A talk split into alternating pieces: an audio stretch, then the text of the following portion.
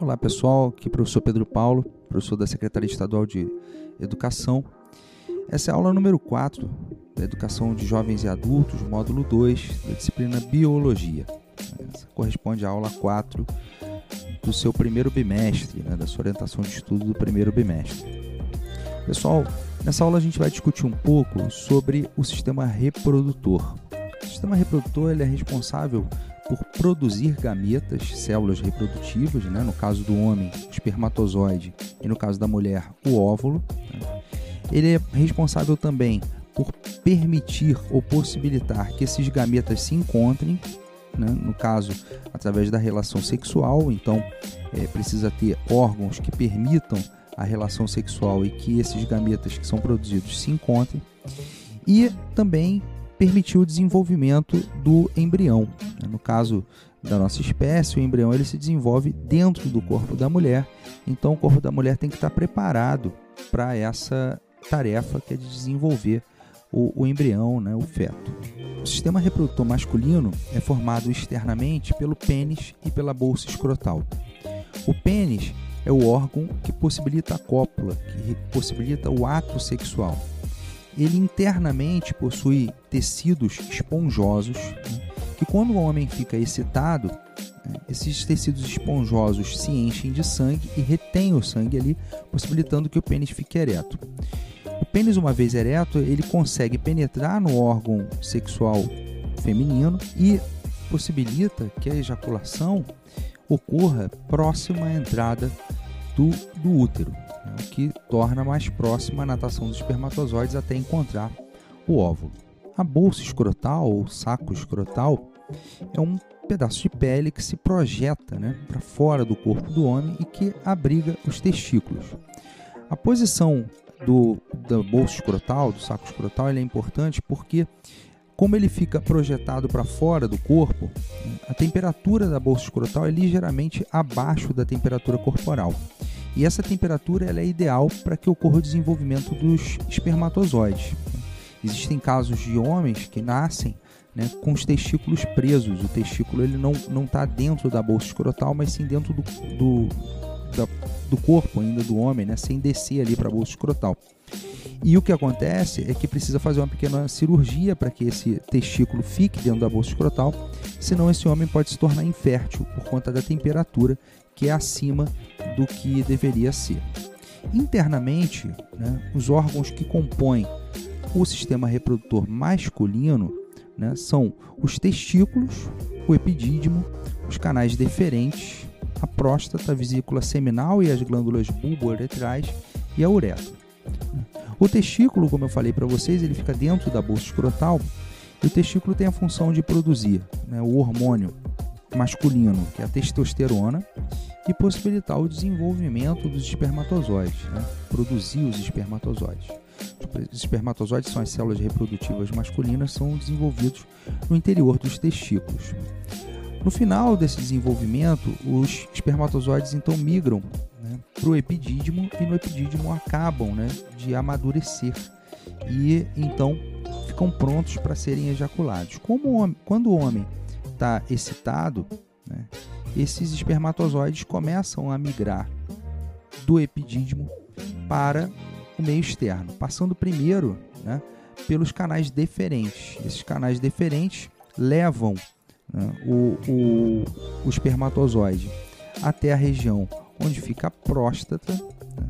Na próstata, eles se juntam formando o ducto ejaculatório.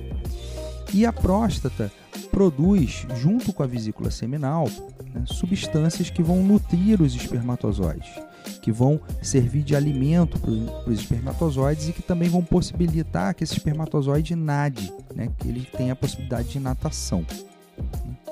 Depois de passar por esse ducto ejaculatório, os espermatozoides já unidos às secreções produzidas pela próstata e pela vesícula seminal, e aí se torna o sêmen, a gente chama, eles entram no canal da uretra e, com o ápice do, do ato sexual, o homem ejacula, ou seja, eles são levados para o meio externo pela, pelo canal da uretra.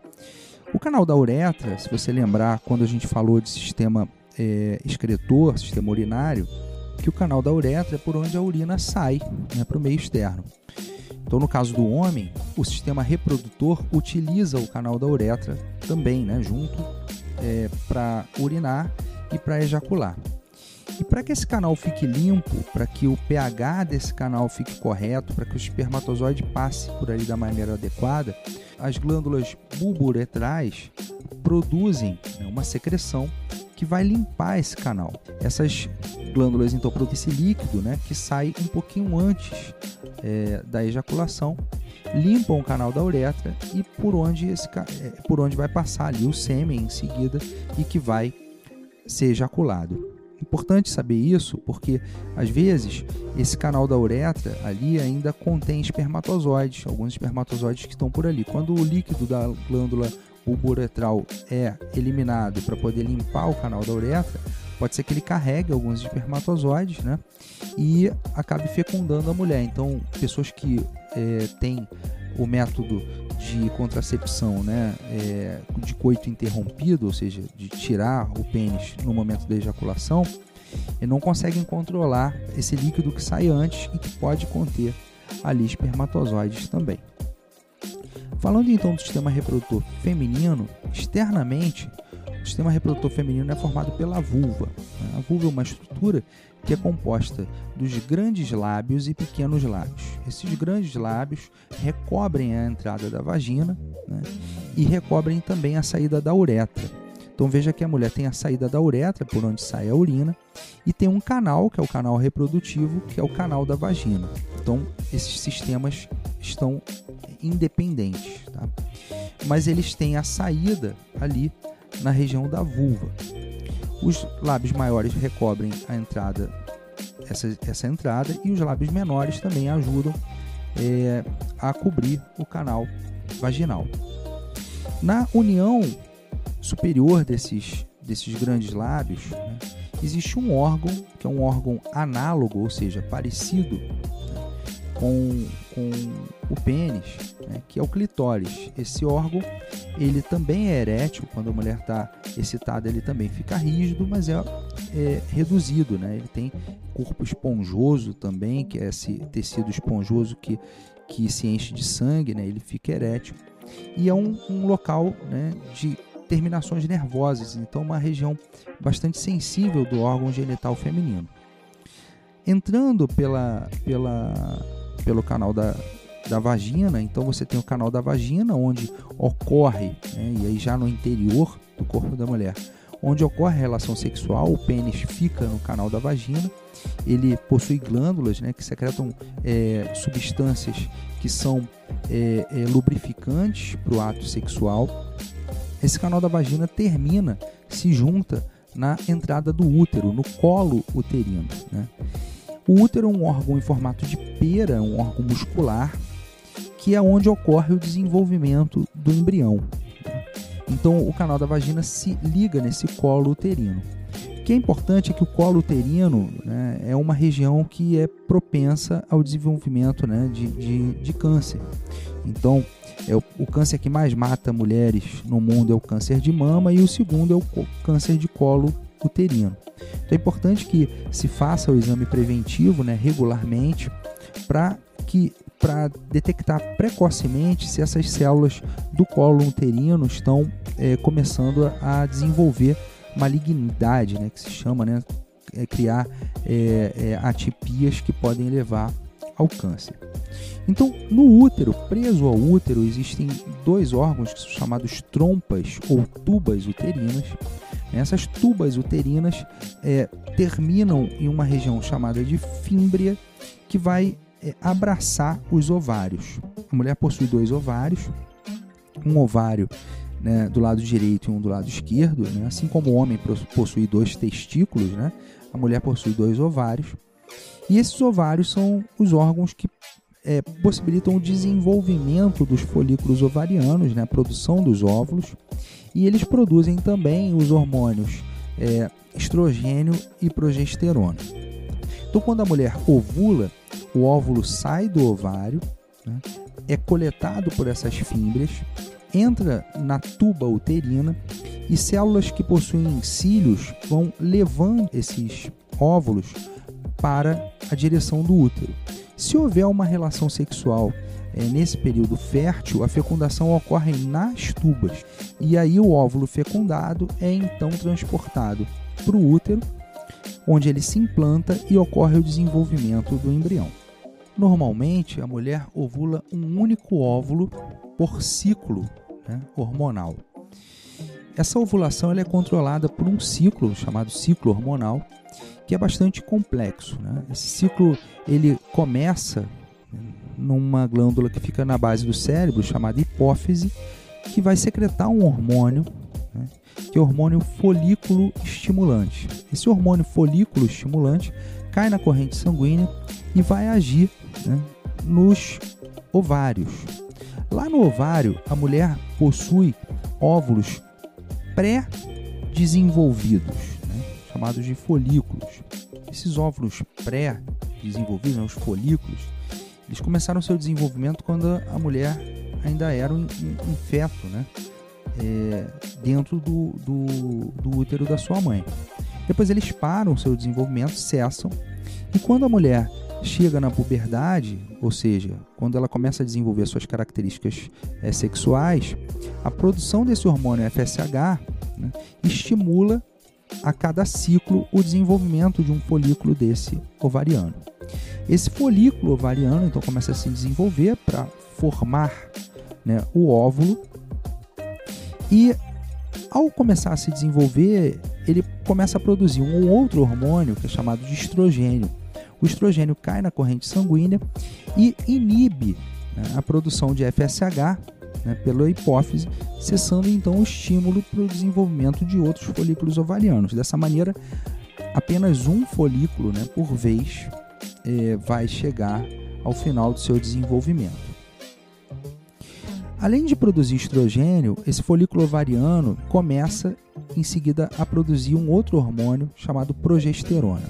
Tanto o estrogênio quanto a progesterona agem no útero, fazendo com que a parede do útero, é chamada de endométrio, comece a se desenvolver. O endométrio é o local onde o óvulo, se for fecundado, né, o embrião vai se, se implantar. Então ele tem que estar preparado para receber esse óvulo fecundado, né, para receber esse embrião. Então, como é que isso acontece? Com a ação do estrogênio e da progesterona, o endométrio começa a aumentar de volume e desenvolver né, é, vasos sanguíneos, ficar bastante irrigado de vasos sanguíneos.